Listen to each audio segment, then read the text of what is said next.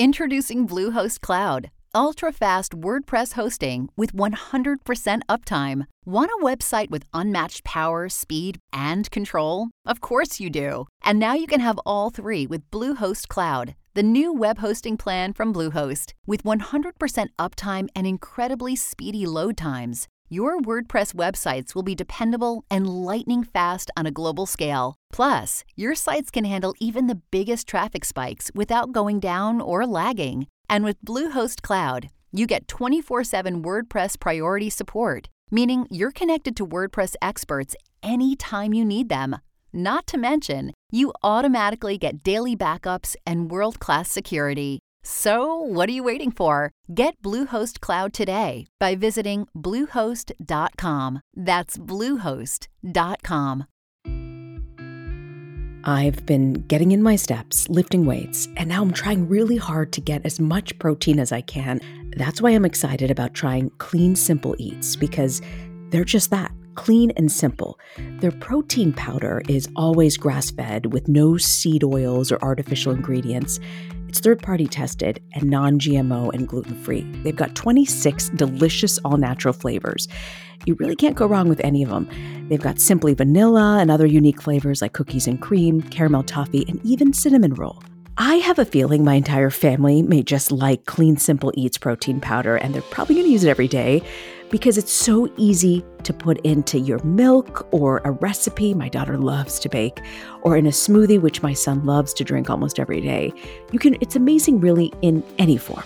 Visit cleansimpleeats.com and use the code AskLisa20 at checkout for 20% off your first order.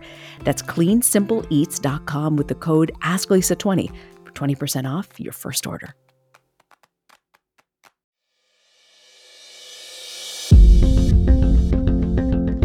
This is Ask Lisa, a podcast to help people understand the psychology of parenting. Psychologist Dr. Lisa Damour, author of two New York Times best-selling parenting books, takes your questions. And I'm co-host Reena Ninan, a journalist and mom of two. Some of what we talk about comes from raising children ourselves. Most of the time, I'll be getting answers to your parenting questions. So send your questions to Ask Lisa at drlisadamour.com. Episode 60 what makes for a good divorce?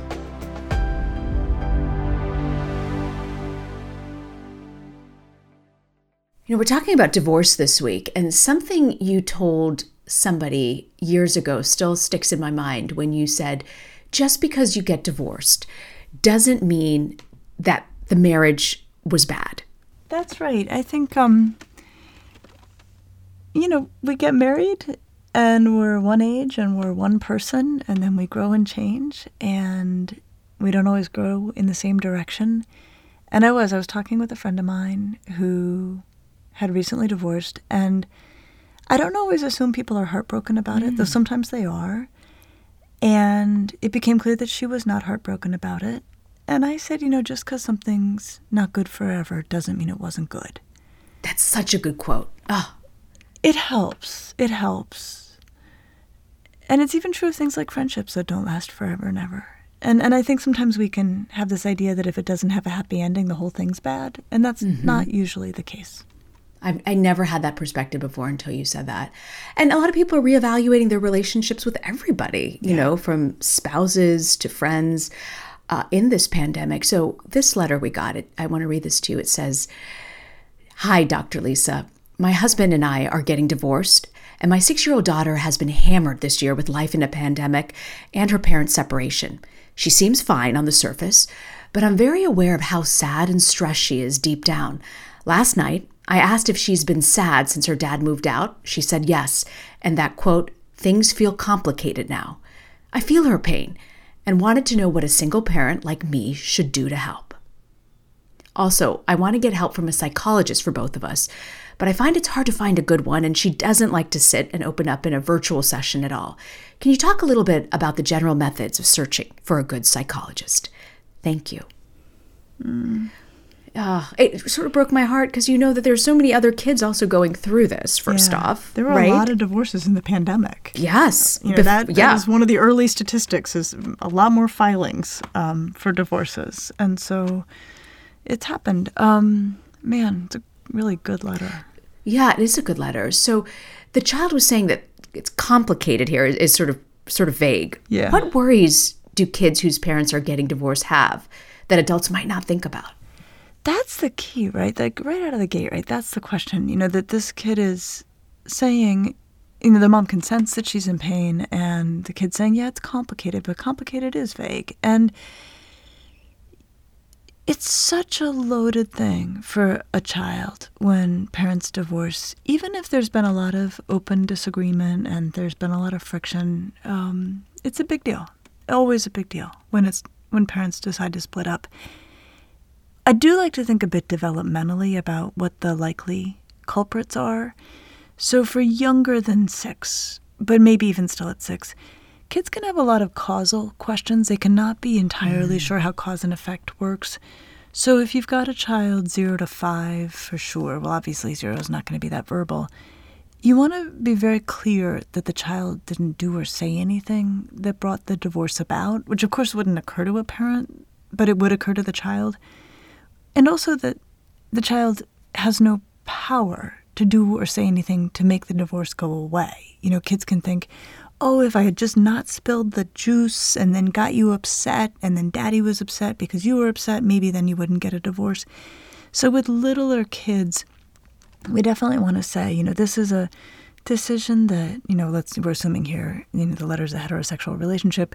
You know, this is a decision that your dad and I made, and it has nothing to do with anything you did or didn't do you know, that kind of insert that, and it's worth saying probably that well into development. And then to say, and just because we're not wanting to be a couple anymore, that love has died down, doesn't change at all. Our love for you and um, and our shared delight in watching you grow. You know, something like that. To really help the child make a separation between choices the parents are making and um, what the child may be, you know, thinking or worrying about themselves. Is that for any age group? So I'm hearing you say one, letting them know this wasn't anything they did that caused this. Yeah and two that that love support and structure will still remain and be there that doesn't change that doesn't change and i think that those are things that we say at every age you know just you know we don't want to be a couple anymore but that doesn't change the fact that we love parenting you together or that we are going to continue to both be you know your mom and your dad or your mm-hmm. you know mm-hmm. Um, and i think you know, in this letter, so thinking now developmentally, so zero to five, you got to cover those bases for sure, but probably a little later into development. Six, one thing that six year olds are very preoccupied with is wrongdoing and, and fault and guilt. You know, it's, it's very much the nature of being six years old. You're very curious about that. So when I hear a six year old saying, oh, it's complicated, mm-hmm. what I presume developmentally is they're thinking, whose fault is this? Like, mm. so you've taken them off the hook by saying it's not your fault, but they're like, well, then whose fault is it really? You know, they're, they're very curious about this. And so with a six year old, and again, older kids certainly may want this kind of information, um, it may be worth saying, and this gets very tricky about how the divorce actually came about you know, this is a decision we came to together. You know, the relationship was no longer working for us. You know, this is a place we're saying just because it wasn't good between us forever doesn't mean it wasn't good. And we have you, and that's, you know, the best thing to come out of this marriage. And we both value that. But to try to address the no one's at fault, no one's to blame, we're all moving forward. Um, but Reena, what this really makes me think about is our most recent episode of like the front stage and the backstage. Uh, yeah. right? Yes. because there's a lot of front staging and backstaging when you're a yeah. parent who's divorcing. There's what you're saying to your kids to support and get them through it. Yeah. Which may be pretty different from what the full reality is about, you know, how the parent themselves is feeling about the divorce, how the parents arrived at the divorce. And and I think that there's often such a huge tension in divorcing families about mm-hmm. how much do we explain that there was an affair? How much do we explain that we couldn't get along financially? I mean, how much do we yeah. lay bare all of those details versus how much do we and I you know, I, I think the best term for it is like put on a good face and say whatever our challenges are, those are not for you to worry about. Here's what you need to know. We love parenting you, and we're no longer, you know, spouses, but we are still co parents. And that is something that, you know, is what you need to focus on. And that's what we're going to focus on. But, you know, I imagine when you're divorcing someone, most likely you can't stand the other person. You don't even want to co parent. Right. How, how can you make divorce easier when you can't stand that person and you want to tell your kid it's his fault because you probably feel that way, or it's her fault because you probably feel that way? Absolutely. So, you know, right, people don't get divorces because things are going well. Right. So so we have this very real problem of an adult who is I will also just say they're a wreck. I mean, getting a divorce is a mm-hmm. horrible thing, even if it's the one that you you wanted the divorce and you've been wanting the divorce, right? When the moment comes, the parent is a mess. I mean, that, that- and and just so struggling themselves. And so then, from that position, to have to basically bring the best parenting to the table they've ever brought, um, while also trying to be neutral and generous about the other parent who they cannot tolerate or who they feel badly hurt by, right? I mean, if you want to watch people do some Herculean stuff, it is this moment in, in a life. So let's go big here, Reena. Let me just say what parents really, really, really want to avoid, and then we can get into the nuances of what they might do instead. So, for decades, we've studied divorce. And um, this research really took off in the 70s when divorce took off. And um, really, a devoted group of researchers started measuring everything that went down in a divorce. You know, whether there was financial difficulty, whether there were moves, whether kids were moved from their school, whether, you know, visitations, like all sorts of variables. And then looking at how kids fared over time. And, and you know, there were a lot of data points to work with. And one thing came blazing through as the thing that's going to really make it hard for your kids to thrive. And it wasn't moving, it wasn't finances, it wasn't all of these like really disruptive aspects of life that sometimes come with divorce. It was whether or not the parents were in conflict in front of the kids, whether the kids were exposed to ongoing conflict between the parents Oh, was the number one driver of outcomes that we don't want. So, what I would say to parents is that's your focus, right? Whatever else has happened, your focus is not to expose your kids to ongoing conflict between you and your ex. And so that But takes that's the form so of- hard. It's so Lisa, hard. that's so hard because you try not to argue in front of your kids. First off, this pandemic has had us all on top of each other and driving each other mad. We all know that. And to to not fight, like how do you set that up? Because you probably want to strangle that person. You're so fed up. So you might fight if there's any way to do it away from the kids, where they can't hear it, they can't see it.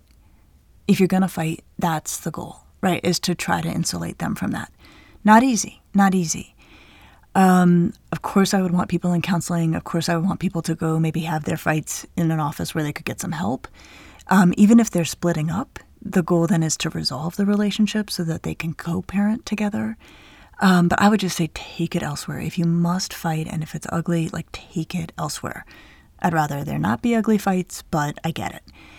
The other challenge then is to not talk bad about the other parent to your kids. Oh, kids. that's so hard. Come on. That's so hard. I know, I know, and especially when it's like right there in front of everybody, and you are really, really um, undone by the divorce, and I know, and to you know have a kid who's maybe even asking questions like, well, why, why, right? I mean, it would be very hard not to be like, well, I'll tell you why, right?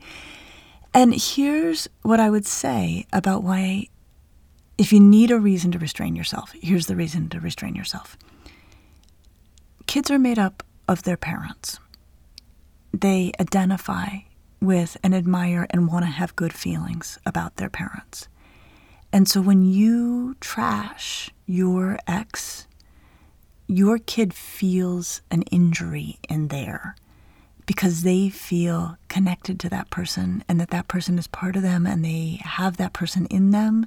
So when you're trashing your ex, your kid feels it too, like that they're being trashed a little bit too. What? I have never thought of it that way. Yeah. No, I think we want to think about it that way. So wow. if, you know, if this mom is like, oh, your dad, blah, blah, blah, blah, blah, the little girl, the part of her that loves her dad, the part of her that feels like her dad, the part of her who has aspects of him that she wants to be like, those are getting hurt by what wow. the mom is saying about the dad. Wow, that's so good to remember because even if you're not getting a divorce, it's been tough these past two years. And having everyone living together so closely, 24 hours a day practically, you forget how that can affect development, even if you're still together. It can. It can. I'll tell you, Reena, one thing that happened in the time I was in training. So I went to graduate school. I started in the fall of 1993.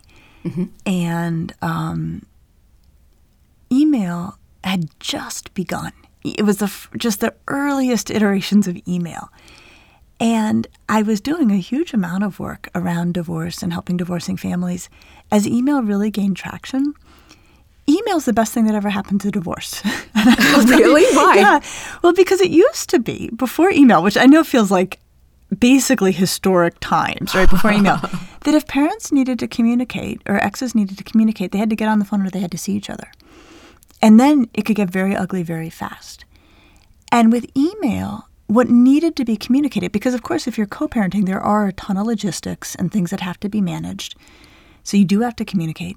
What needed to be communicated could be written down and then could be looked at to make sure it wasn't nasty. And then the person who receives it could have some time to respond to it, you know, without feeling, you know, off, you know, kind of re- reacting just immediately to what's being said. And the other thing, bluntly, Reena, there was also a written record of what happened. Wow. And so, you know, a lot of families are in court. Sometimes they're in a pretty ugly court battle. Mm-hmm. And so all of those emails would then become sometimes swept into divorce court and if they were nasty, they were nasty. And so email was like this wonderful arrival in the world of divorce because suddenly parents didn't have to mm. talk to each other, they didn't have to be face to face, and there was a written record of what went down.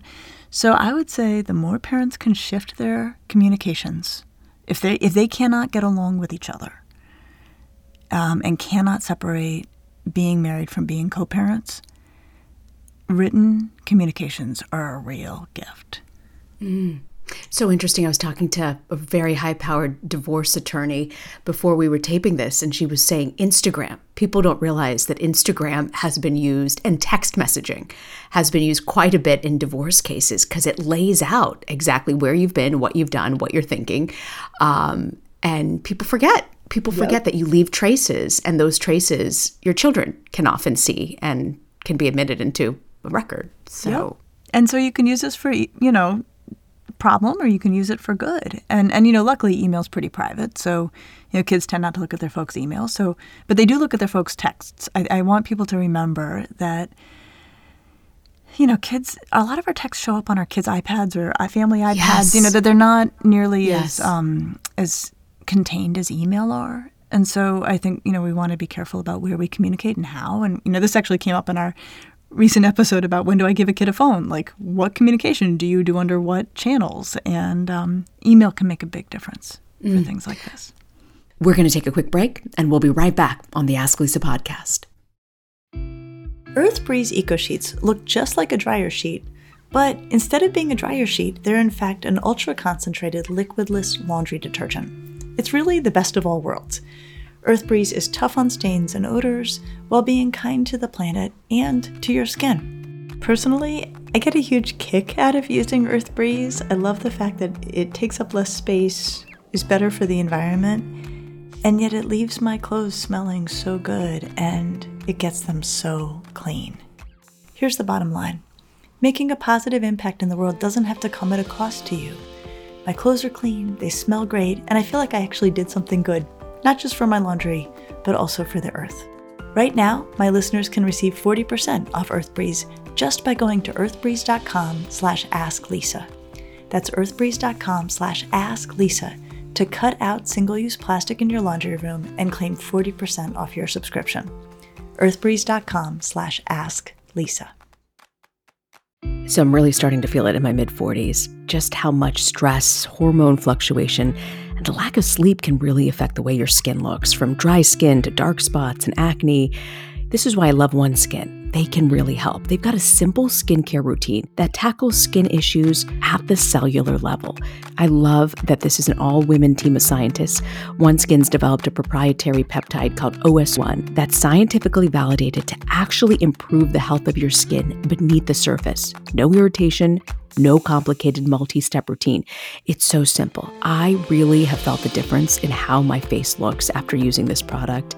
OneSkin is the world's first skin longevity company by focusing on the cellular aspect of aging. OneSkin keeps your skin looking and acting younger for longer. So get started today. Try it out with 15% off using the code AskLisa at oneskin.co. That's 15% off oneskin.co with the code AskLisa. And after your purchase, they'll ask where you heard about them. Please support our show and tell them the Ask Lisa podcast sent you. I was recently watching an interview of the wife of a world leader, and in the middle of the interview, she reaches over to pull her bra strap up. And I thought, boy, this is something all women everywhere are struggling with. This is why I absolutely love Honeylove. I have the crossover bra, which is just so functional, but it feels so good on. I feel like I've got the support without feeling like I've got this heavy duty bra on. I've been through all the bras. The elastic wears out, the underwire pinches into your skin. You have to hand wash some, you can only wash it in this type of detergent. And I just wanted something that takes out all the fuss and will support me day in and day out. Honeylove's not just supporting women, it's empowering women. So treat yourself to the best bra on the market and save 20% off at honeylove.com slash askalisa. You can use our exclusive link to get 20% off. That's honeylove.com slash askalisa to find your perfect fit. And after you purchase, they're going to ask you where you heard about them. We hope you support the show and tell them Ask Lisa sent you. Honeys, you deserve this. Free the pain and discomfort and keep the support with Honeylove. Welcome back to the Ask Lisa podcast.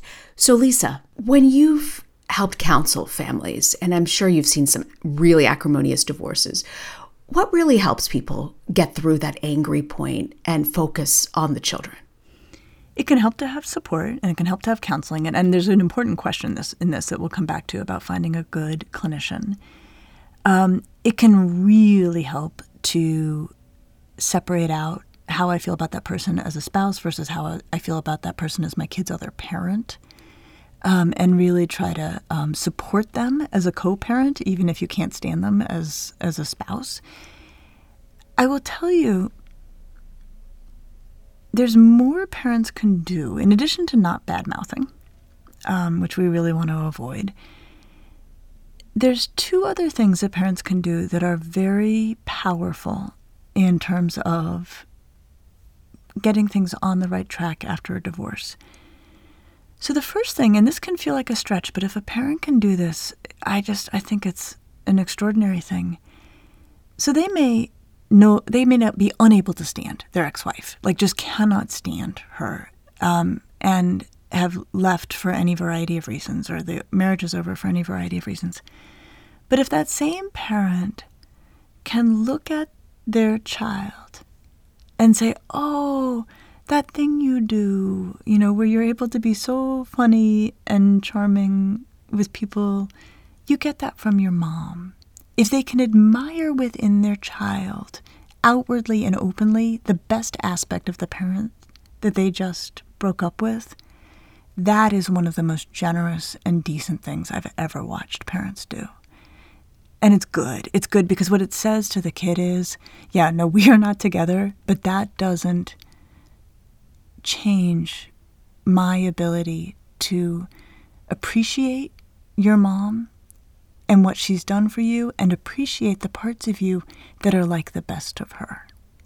It's wow. like the opposite of trashing the parent, basically. Wow. Wow. I, I, don't know. That really just resonates. I never looked at it as when you're trashing the other parent, you're also hurting the child because they see themselves. Yep. And so then parent. you can flip it and you can actually admire your ex in your wow. child and, and show them that because what it also basically says, and this is a hugely important thing to communicate to kids in divorce situations, is I want you to feel good about both of us.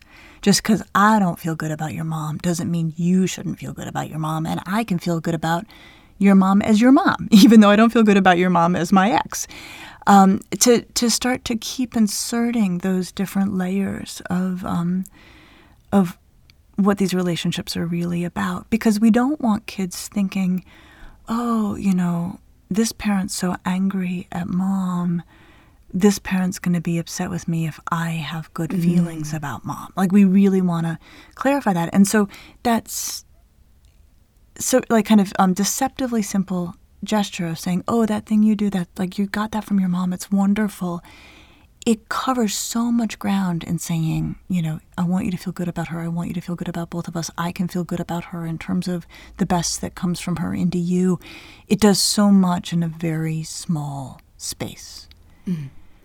So, if I have this urge, I'm getting divorced, and I have this urge of really sticking it to my spouse who may have cheated on me, may have left me in financial ruins, definitely, I feel destroyed the life we had.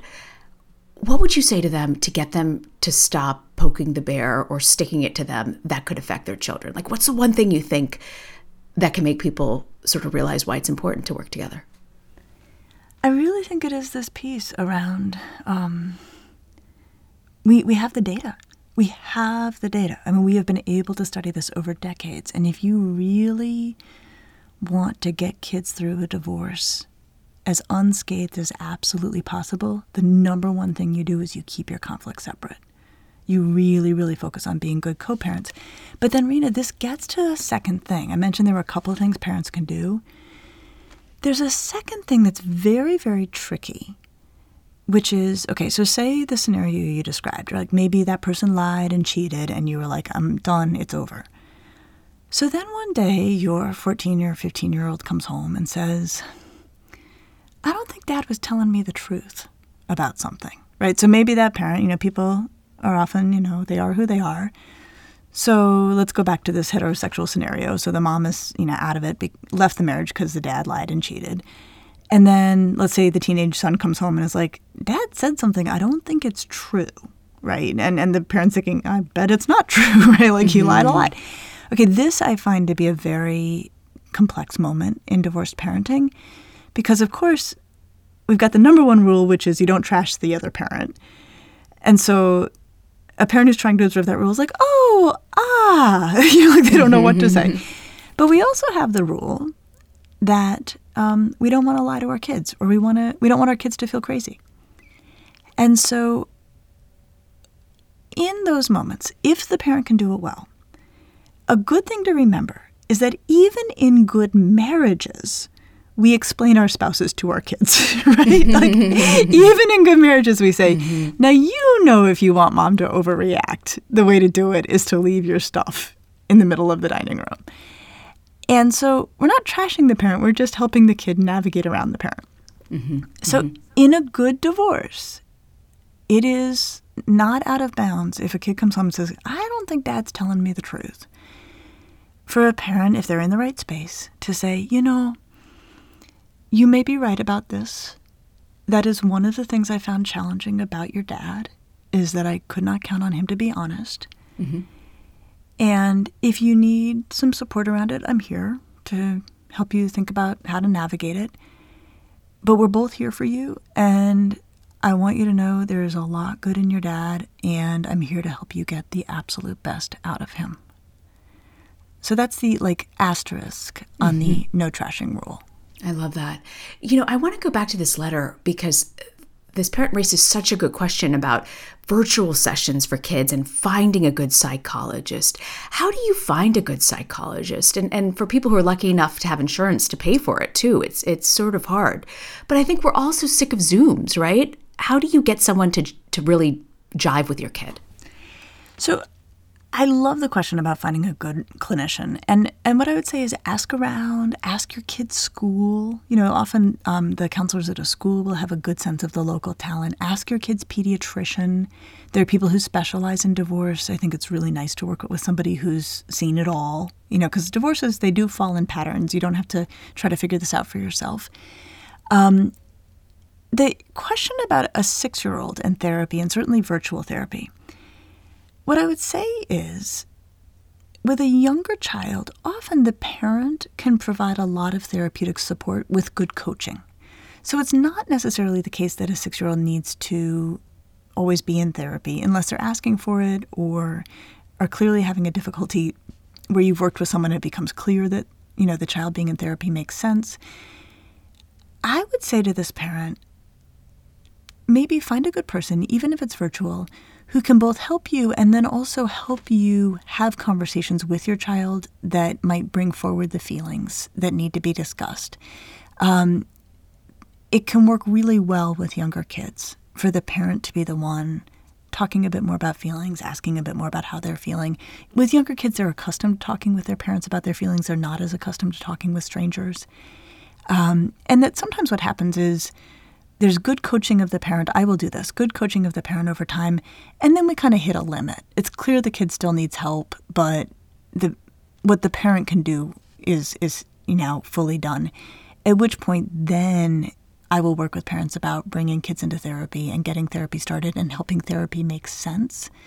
But I guess the the sum here is especially for younger kids, it's not necessarily always the best first move to drop them in therapy and try to help them figure out how to use that space. The parent can often do quite a bit with help from a clinician. Mm, that's really great. What if your child doesn't want to go see anyone and has shut down over this? Yeah, I would say that's where a good clinician can help you, you know, start to figure out how to how to get in there and, and how to be useful and how to think about what might be causing things. I would almost feel like there's a lot of coaching that can be useful in divorce. Mm-hmm. Um, mm-hmm. We clinicians have seen so much that um, there's a lot of wisdom available, and, and a lot of mistakes you don't have to make because we've we've seen it all. And so I would say get someone who feels like they can really help coach you through how to make this work for you and your kids best. Such a great point. What do you have for us for parenting to go? There's some great literature around divorce, and I'm going to recommend two books that I really like. One is very old. It's called Growing Up with Divorce. It's by Neil Kalter. And he's actually one of the people who trained me. And it's a very, very thoughtful and very sophisticated book that looks at divorce in terms of immediate crisis, short term aftermath, and long term, and also breaks it down developmentally. So it's just a fantastic book with a ton of wisdom in it. And then the other book I love um, by Corcoran and Ross has a very provocative title. It's Joint Custody with a Jerk. That's great. it's a great title. And I think the the book is very is very clever in that once you open it, it also leaves open the possibility that you might be part of the problem. So it's a wonderful, wonderful book, but it's brilliant, strategic, thoughtful. Um, and if you're going to get two books on your shelf about divorce, though there are many excellent books, those are the two I would recommend. Oh, I love that. That's great. And we'll put this up in our show notes for anyone who missed it. And thank you. I learned so much that I didn't realize also about parents who might be going through divorce. And yeah. if you have a friend of a, your child's friend or something, this is so helpful. This is so helpful for all of us to hear. I'll see you next week. I'll see you next week. And I hope you all take a moment to enjoy the holiday season. We're going to be off next week, and we'll be back the following week with an encore episode. My kid looked at porn. What should I do? Happy holidays.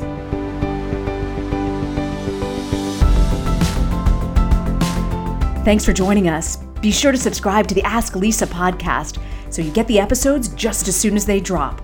And send us your questions to Ask Lisa at drlisadamour.com. And now, a word from our lawyers. The advice provided on this podcast does not constitute or serve as a substitute for professional psychological treatment, therapy, or other types of professional advice or intervention. If you have concerns about your child's well being, consult a physician or mental health professional. If you're looking for additional resources, check out Lisa's website at drlisadamour.com. We'll see you next week.